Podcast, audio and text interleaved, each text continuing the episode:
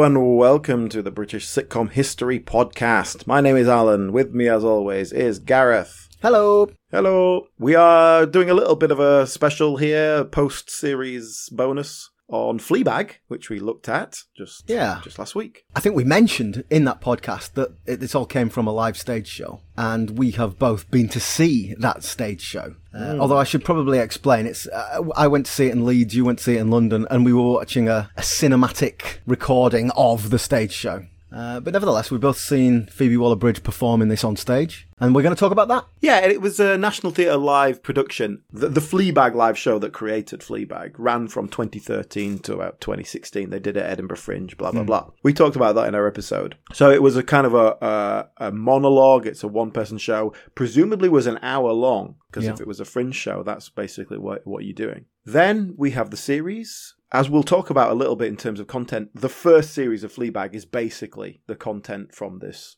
Yeah. one person show. Yeah, uh, to to the extent that you know the dialogue is it's it's it, a lot of it's the same script. Obviously, the series has got a lot more material in it, but So the series is three hours. This this is obviously what I, I said would probably have been an hour. Then we have in 2019 Phoebe Waller-Bridge and presumably Vicky Jones, who is a creative partner and was the director of the show. They, for whatever reason, decide to do this live show again through the National Theatre. When you say whatever reason, I'm doing the Ricky Gervais rubbing the fingers together. Was it not just for some a cash in? Was it? Yeah, but honestly, if you were going to cash in, you would do a tour. Uh, doing Yeah. it at the National Theatre, letting them record it and then put it out. I don't know. You obviously get paid for that, yeah. But I, I think perhaps there was a, a sense of signing it off. Look, we've done the second series, or we're uh-huh. about to do the second series. Let's put this one to bed. Let's put this. Let's get it on tape, and it's kind of done. Then maybe I don't know. I'm Yeah. happy to be generous about that. Phoebe Waller-Bridge is Brock America. She doesn't need you know, English money anymore. Yeah. but regardless, in 2019, they redo the live show. It's now an hour and a half, and I don't know exactly where that change came or what happened with that. Did was it extended? But this, the recording we saw, was made after the series went out, so it's it's a sort of post hoc uh, look at that. Yeah. Did they change it at all? I don't know. Was it No. was it significantly changed? I I suspect not because there's a lot of stuff in the live show that doesn't make it to the series, and you can see a sort of natural line there as opposed to going the other way. Obviously, we're not. Com- I can't compare it because I don't know what was in the material beforehand. But but it's definitely a different experience having watched the series. Like I can mm. imagine going to see this at the 2013 Edinburgh Festival. Yeah. and, and enjoying it in, in a certain way. But then having seen the three hours of series one, it sort of feels like, oh, well, this is a sort of greatest hits, someone just doing the highlights. It- you know, it's, it's, Yeah. it's kind of a, a pale copy. Mm, I know what you mean. Yeah, I kind of had. I I did try and watch it with that in mind, sort of Yeah. being generous to it because of that. Well, I, I went to watch it with, with Rachel, my significant other, and she's not seen the series of Fleabag. And so it was quite interesting to get her perspective. She, she, she enjoyed it. I enjoyed it. So, for example, we're- not, not spoiling anything here at the end where we get the reveal that, that Boo has killed herself because Fleabag mm. has had sex with her boyfriend. That, that big reveal wasn't a reveal because I already knew that. Yeah. But it was, it was a shocking reveal to Rachel and she hadn't seen that coming and it, it had its desired impact. Yeah. Well, shall I describe sort of the, the how it's realised and how it looks? So we've essentially got Phoebe Waller-Bridge on stage. She's sitting on a chair and she occasionally stands up and she's kind of acting out various scenes. But she is essentially talking to us, the audience. Mm-hmm. And so obviously we saw in the series this breaking of the fourth wall. She would be within the drama, then she would look to us and, and, and have a dialogue with us. Well, not a dialogue, but she would talk to us.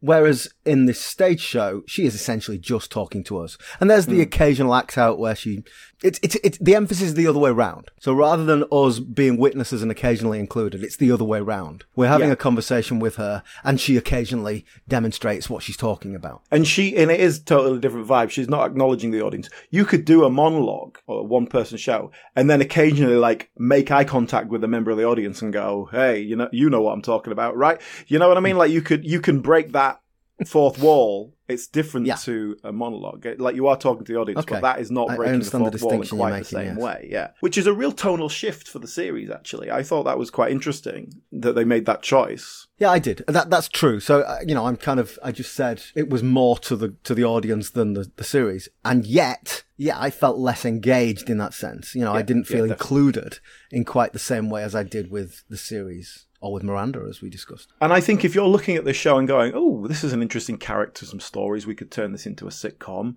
or even we could turn this into a comedy drama if you want to engage it in that way. There's all sorts of different ways to do that. Breaking the fourth wall and talking to the audience is not the immediate choice. And as we talked a little bit in our episode about, I think you don't make that choice if Miranda didn't exist. Uh, the show. Mm-hmm. That precedent just five years earlier had been set and proven successful. And I think that's probably enough to have made that decision. As we said when we, we did a lot of comparisons to Miranda, but it tonally totally different. And even the breaking of the fourth wall achieves a f- quite a different result. It doesn't draw you in and make you feel like you're a friend to the main character as it does in Miranda. It makes you feel like you're in A the witness. world and what uh, yeah you're a witness yeah that's that's it but in an exposing way in a very kind of Mhm. i'm seeing things i probably shouldn't be seeing kind of way Yes. So another way that this is realized is with sound cues, including some dialogue. So there are other characters' voices. So for example, in the series we had Hugh Dennis's bank manager. That's slightly different in that it's someone who's interviewing her for a job rather than the bank manager. But but the, the, the script is similar, and we don't have any other actors. It's just Phoebe Waller-Bridge, but we have the an actor's voice, which enables hers to have a conversation, which was a little weird, a little um, unworldly. Our current situation is unusual in that we don't have many any women working here, mainly due to the Uh, the sexual harassment case. sexual harassment. Yes, yes, yes. Are you all right? Uh, yeah, sorry, I just, uh, I just ran from the station, so I'm a bit hot. I'm really excited about this. Uh, no, no. Can I ask you this? Was that how would that be done? Like, is each is there a sound person playing, pressing a button to play each line? Is there a, is there an actual actor in the stage? I presume not. Or is it is it a recording of that whole scene, and she has to time her answers accordingly? My instinct for that would be that each line of dialogue is separate and there's Yeah. a tech person hitting the space bar to, to make I them suppose go you can into do that fairly easily digitally, can't you? Yeah, there's a cold software. You have each sound effect lined up, and you literally Yeah. just hit spacebar to do the next one, right? You can listeners can tell which of us does the editing.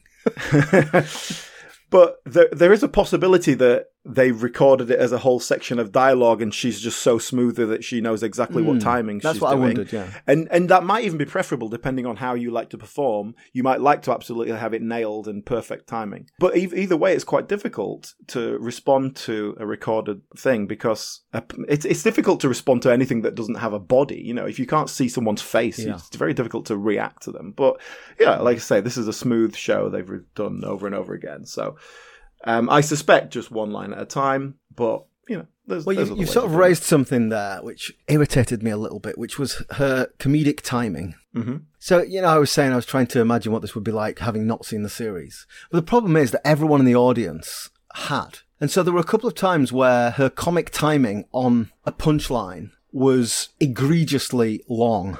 Mm-hmm. Because we all knew what the punchline was, we all knew it was coming, and she really sort of made it, dragged it out, and made it, made us wait, and made us wait, and then delivered it, and Yeah. that that annoyed me. I was like, oh, "Come on, come on, we all know what you're going to say. Get on with it." Is that because you knew what was coming because you've already seen it in the show, or you knew what was coming because of the context of the setup? You know, Yeah, it's because I'd already be? seen it. But my point is, everyone in the audience had already seen the series. Yeah. Because this was a 2019 recording, not earlier.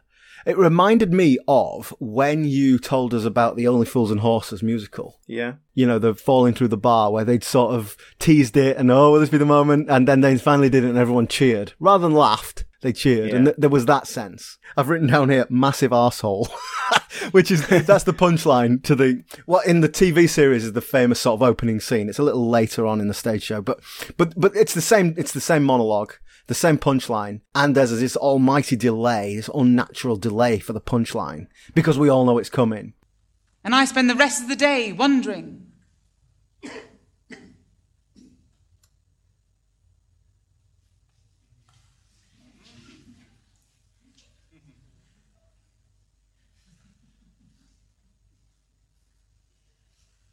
Do I have a massive asshole?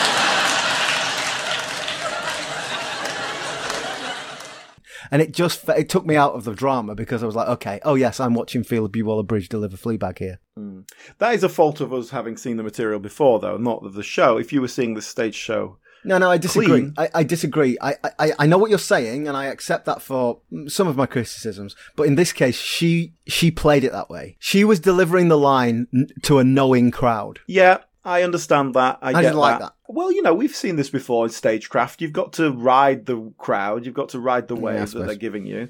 Yeah, I, I, I, I know exactly what you're saying, and I also felt the same way. I wouldn't go so far as to say it was egregious because I think it's earned. It felt indulgent. It's indulgent, perhaps, but like I say, you read the room and you see how it feels. Certainly, in the the room I was in, it was getting a great response. I went with a friend as well, who had also she's well familiar with Fleabag. She loves the show, and she was laughing, laughing, laughing. I didn't laugh that much, but I'd watched Fleabag two days before, Yes. like for the first So- time, same so it was so fresh in my mind, uh, and I'd really enjoyed it, obviously, but it was a little bit too like, oh, I've just watched this, so it Yeah. didn't quite hit me. It would have been nice to see this um, clean, like, uh, Yeah, I think so. I think I, I feel like I've done this in the wrong order. I, I, you know, because I, you know, I was very positive about Fleabag, and I still am. I really enjoyed watching the series, and then uh, it almost came as a little bit of a oh, bit of an anticlimax. Didn't quite enjoy that as much as I was hoping to. Yeah, well, bear in mind though, if you watched this first, watching the series wouldn't have hit you in the same way, and uh, you know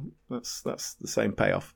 Did Rachel give you any specific feedback as a as a, a newbie to it? Did anything sort of jump out at her? Yeah, one of the things that she liked, which we sort of disagreed a little bit on, which is about our own personal taste, I suppose, is that she kind of liked the way that it was staged and realised, and I, I, I- I didn't. You know, it felt very. I, I mean, I, I'll tell you what I've written down here. It felt very drama school. It felt like someone let's put on a show. do you do you know what I mean? Yeah. And I, I, I, I don't know. That just kind of grated at me a little bit. Whereas Rachel really liked that. She really liked the way it was all very simple, very clean and crisp. No frippery, no complications. But I don't know. I just maybe again, it's a result of having seen this beautifully realized series that it just all felt too stripped down for me. Just to come back to something I talked about in our series, there was the joke goes that someone asked her to do a little bit of a routine, uh, uh, you know, give us ten minutes on this, uh, and she was, oh, I can't do that. I'm not a stand-up comedian. And they went, it's okay, you can sit down. And so that's kind of where that I began. Where it was saying like, that now, yeah. look, we'll just put a chair on the thing and you can sit down. It's fine if that makes you feel more comfortable. Bearing that in mind, it's interesting that that did not progress. It's just a chair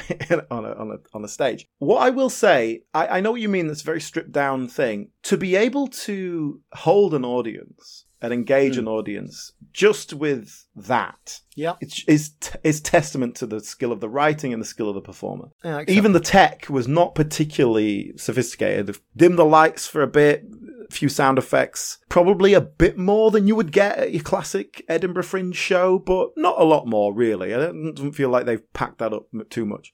I mean, I find it really impressive in that sense because I'm totally engaged throughout. Yeah, th- okay, I think that's fair enough. You know, as I'm reflecting on it now, I think my criticism is very much based on the contrast between the show and the and the stage show, and that that's probably not fair, especially mm-hmm. if you were seeing the stage show before. You know, I think it's also says a lot about just how well that series is made. Mm. To develop that, what that was that we saw, that is very good and very engaging. To develop that into a, okay, it's not really a episodic sitcom like we said, but to develop that into a three-hour narrative that still holds together, it doesn't feel padded out, and there's nothing that I specifically can go, oh, there's this plot line in the series that isn't in the in the stage show. It, Yeah. it doesn't feel like they've had to significantly add something in. It just feels like they've puffed it all out a bit and and, and let it breathe. And that is excellently done. And the style of the filming, making that choice to have her break the fourth wall, hmm. it, it- I mean, it just all comes together so well. And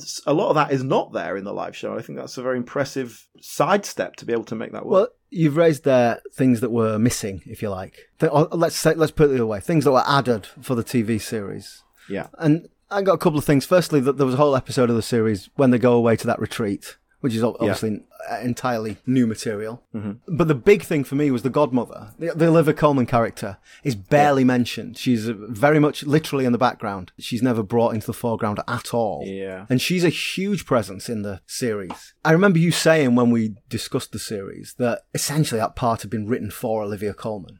So I'm curious. I don't think you'll have the answer to this question, but I'm curious to know when Phoebe Waller-Bridge was set, had been given this commission. Right, we want you to convert that one-person show into a, a six-episode sitcom, and she sits down, scratches her head, and thinks, right, what do I add? Does she just think Olivia Colman? I think Phoebe Waller-Bridge is always thinking about Olivia Colman. that's, that's what I think. Well, I am, so it's fine. yeah, uh, I think yes. I think in the same way she sat down and for the second series and came up with a priest character, like that's going to give me lots to work with. Yeah, you just think right. I need to pad this out a bit, or not pad it out. I need to expand this in a legitimate way. I need, let's add an extra character, that, and maybe when she was writing the original thing, she had this whole thing about a stepmother, and then was like, ah, I, I need to get this down to an hour. Cut that out, uh, or or maybe not. Yeah, and then the retreat, like the retreat, is a kind of a, a new addition, but then we. As we see in the series, that Hugh Dennis connection that creates a middle point in that story with Yes. that character, uh, which we don't have in the stage show. We just have a beginning The stage ending. show starts and ends in a job interview with, with the, the Hugh Dennis character, and it's it's a bookend to the show. A little bit forced. It felt to me that the the ending to make it back to the beginning, it was a little bit like, oh, by the way, we're back here. Didn't mm. didn't go all that naturally to me, but I'm all right. I, can, I can let that go. So we talked about a few things that had to be added for the series. Did you notice anything in the stage show that had been cut? One very big thing, yeah. One very big thing. Spoiler alert. yeah. So the guinea pig. The guinea pig obviously is in the series. In the series, we see what's his name, Staff Let's Flats, Uh, Jason. Dimitri- no, Dimitri. Dimitri Jamie. Jamie. Jamie Dimitri, Dimitrios, Dimitrio. What's Dimitriou. his name? Jamie Dimitri. racist. It's only a Greek name. It's not that complicated. Jamie Dimitri. In the series, we see Jamie Dimitriou as a as a sort of a rat face character. Well, he's interestingly he's called Bus Rodent in the series, and he's called Tube Rodent in the show. Do you know what I noticed? That there's a lot of scenes on the tube which take place on a bus. It's It's, so much easier to film on a bus than a Yeah, tube. Yeah, yeah. Yeah, yeah. yeah. And that. fair enough, right? Fair enough. Yeah. So that character in the series, he gets freaked out by the guinea pig and kind of runs away. Yeah. In the live show, he gets freaked out by the guinea pig and boots it across the floor. Yeah, and the guinea pig is kicks it to obviously hurt. Well, not quite to death. It's very badly injured. Yeah, and so there's a big moment shortly afterwards where Fleabag, quite near the end of the play, takes this injured guinea pig and puts it out of its mercy by basically smothering it to death and, and crushing it till it mm-hmm. dies. And it's a very dark moment in the play, and it it sort of emphasizes where she is as a character that she's at a very low place. And she she's not taking any pleasure in it. You've got a guinea pig that's dying. There's things you do. You take it to a vet, even if you're having it put down. You don't Yeah. crush it to death against your breasts, Yeah. which is what she does. So it's um. But there was an audible moment. gasp from the audience. I'm not sure if it was from the audience at the National Theatre or the audience in Leeds, but there was it was a a, a really shocking moment. And I did think to myself, well, that was a shocking moment. But was it shocking because it was shocking, or was it shocking because the only thing that I didn't know what was going to happen? Do you know what? I've been in my research reading a bit about Phoebe Waller-Bridge and, and like especially in her her work with DryWrite Theatre, that's her production company, and the sort of thing they do. It's basically they talk a lot about we want to get down to how do you make an audience laugh. Okay, we're going to work it out. We're going to do things, and we're going to see. Okay, what does what makes this audience laugh? How does this work? How do we shock an audience? How do we do this? That's a lot of the things they do uh, to create these moments. And to be able to do that and then make it feel part of a whole is obviously just good writing. But I think that comes from uh, sitting down and doing a stage show, and I'm going to go right. How do I shock the audience? What what do you do to make an audience go? and that's it. That's the moment you do it, and you get that response, and you go, yeah, that worked Yes. does that add to your cohesive whole uh, and your character? Perhaps it doesn't. And then when you're making a series and perhaps want to change things slightly, that's the bit you drop, maybe. Yeah. I don't know. It's interesting that they don't put that in the series because I think if she did that in the series, would it be totally out of place? Would it have changed your view of the character? Well, I tell you what, I wondered about. It's a BBC production. Just a mm. compliance thing. You cannot kill a guinea pig with your bare hands on the BBC. Like, that wouldn't surprise me. But regardless of whether or not that was stipulated, the sentiment behind it is valid. If, if we had seen Fleabag, on the television, I mean, literally smother a guinea pig to death, I think that's, that's too far. I think that's beyond the hmm. pale. Even considering all the other things that she does, all the other selfish acts that she does, I think that would, I think that would take us away from our sympathetic position. Maybe they realised that and hmm. took it out. There is also a difference between miming holding a guinea pig to your breast and, and crushing it and actually us watching a guinea pig being crushed. I, I mean, yeah, I don't mean seeing it burst, but physically having something in your hands rather than just miming, I think that's different visually. Oh, you know. definitely. Yeah, definitely. I think it's, it's something you get with TV and film over theatre. There's a, just a much more gratuitous reality to it. Yeah. I'm wondering if they filmed it and then just watched it back and went, nah. Yeah, like Jesus.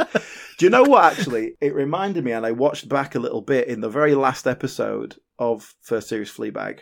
You see this guinea pig in the hutch. She, it's when she's, oh my god, everyone's abandoned me. I'm depressed. I'm walking back. She goes back to the cafe. It's before Hugh Dennis arrives, and there's this very dark moment. The music is swelling, this kind of like ominous music, and you get the guinea pig, and she opens the thing, and then she just drops some food in and closes it. And it that felt like a deliberate that Yeah, watching it after seeing the live show, that felt like a deliberate. You're waiting for the moment where she grabs the guinea pig and kills it, and then she doesn't. Uh, that sounds like an interesting Easter egg. I, I, I don't remember that because I didn't, it, I didn't see its significance at the time. That sounds like an interesting Easter egg for people who'd seen the stage show.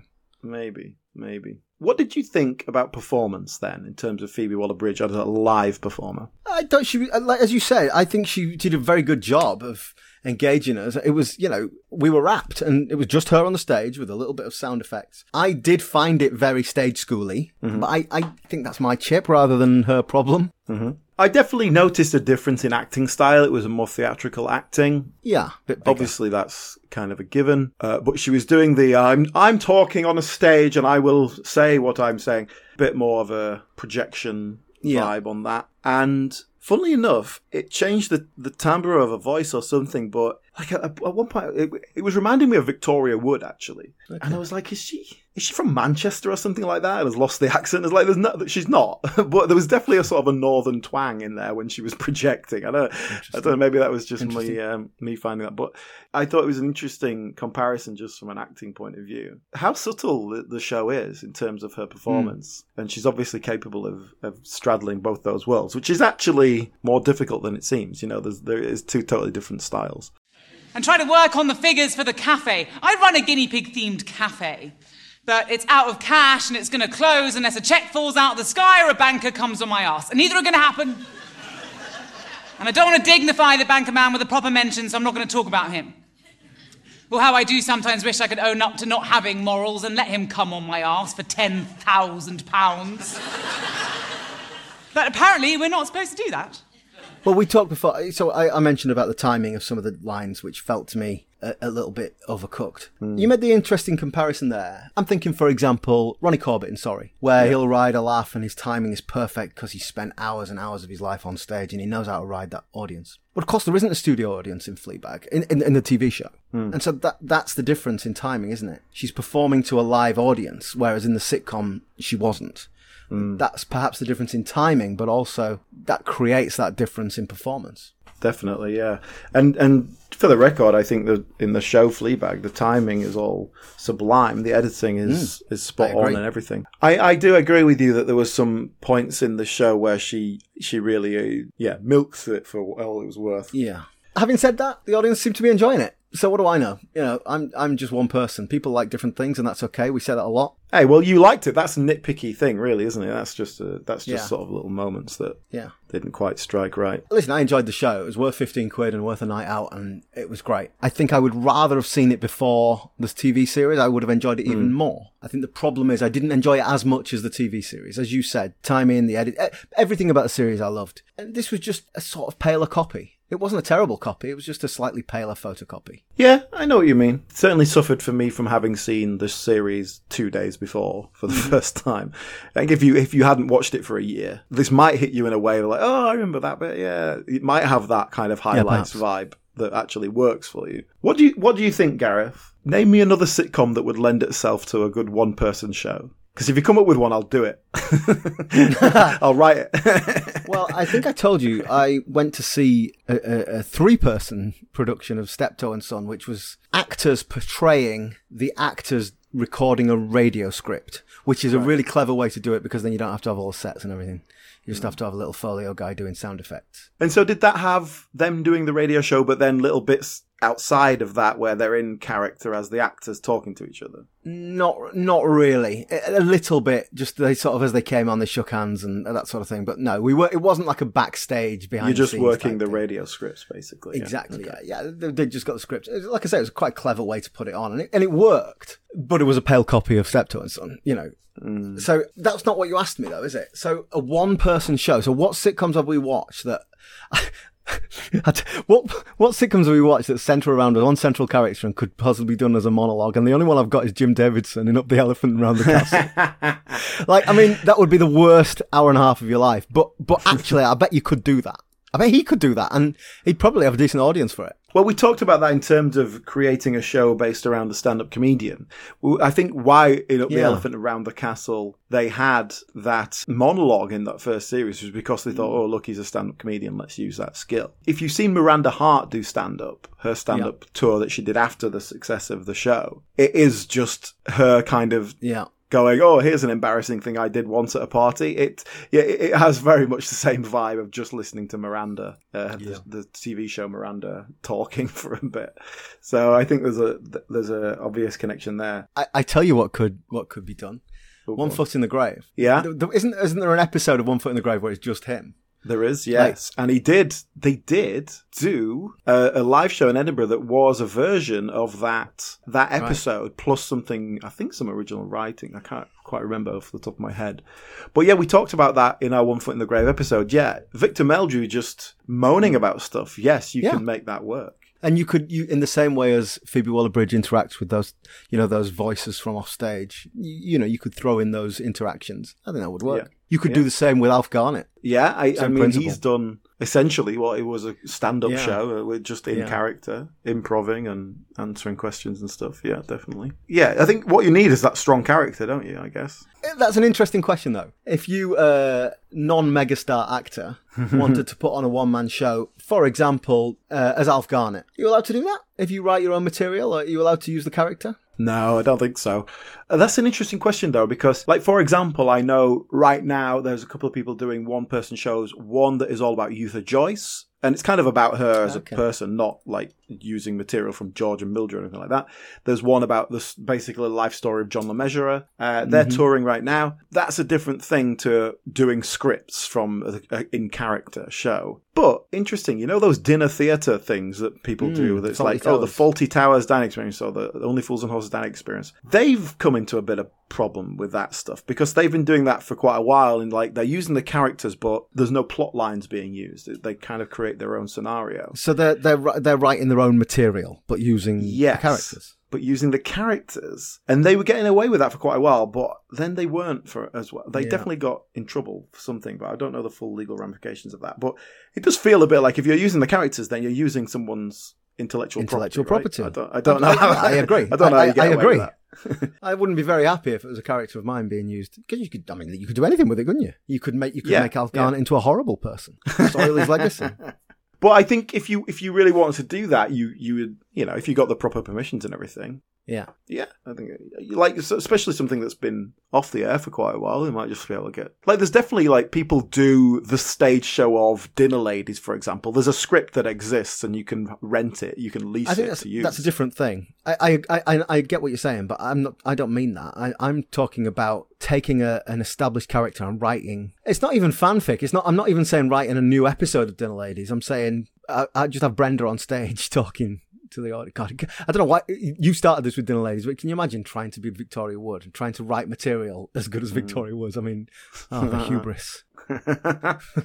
well, I guess we've concluded that this stuff's not as easy as it looks, and. Um, it doesn't look that easy to be honest. no, no, exactly. nah, just standing on stage and talking. How hard can it be? You know. um, but uh, like, like I say, I think. I, I think I, I did enjoy this. I just uh, it wasn't as good as the expensively created and edited sitcom, which you know when you say it like that, it's hardly surprising, really. But I enjoyed it, and I I recommend Fleabag, both versions, both series. Uh, Go see it. I mean, it was interesting for me to watch because I am currently, as we record, writing a one person show that I'm going to be putting on soon. By the time this episode comes out, I'll have done it. And what's that about? Well, mine's kind of based around James Bond and um, the sort of cultural ideas of Bond and stuff like that. But the point being that I like it's good for me to watch one person shows at the moment because I'm just like, right, how what's the best way to do this to structure this? And, and there's so many different options, obviously. So look, watching something that is just so impactful and works so well, but is really simple. It's just like, okay, what do I want to take from that? It, has made me really focus, like going away from like, oh, let's be silly and fun and entertaining into like, well, it needs to have a point. You know, it needs to say something. It needs to have a bit of emotional kind of core to it. So um, it's been good, good for me to do watch that as well. So that's Fleabag. We are sort of officially done and dusted on that one. Of the most recent thing we've covered. We'll have a few more bonus episodes for you before our new series. Christmas coming up. Oh, Christmas coming up, yeah. Uh, but yeah, we, we, we will have by now, by the time you're listening to this, we'll already be watching new sitcoms for the new series as well. So hopefully we will be back with you in a few weeks, and in the meantime, there'll be some more bonus content. We can be found on Instagram and Twitter at BritcomPod, and you can see all the shenanigans we're up to there. Facebook, we have a Facebook group. If you search for British Sitcom History Podcast, you'll find it. Also on YouTube, search for British Sitcom History to find all our content with video accompaniments, plus extra stuff that just goes out on there and is, is strictly video based, not audio, so it doesn't go out on the mm. podcast feed. Great, thanks for listening, everyone, and we will see you soon. Bye. Bye.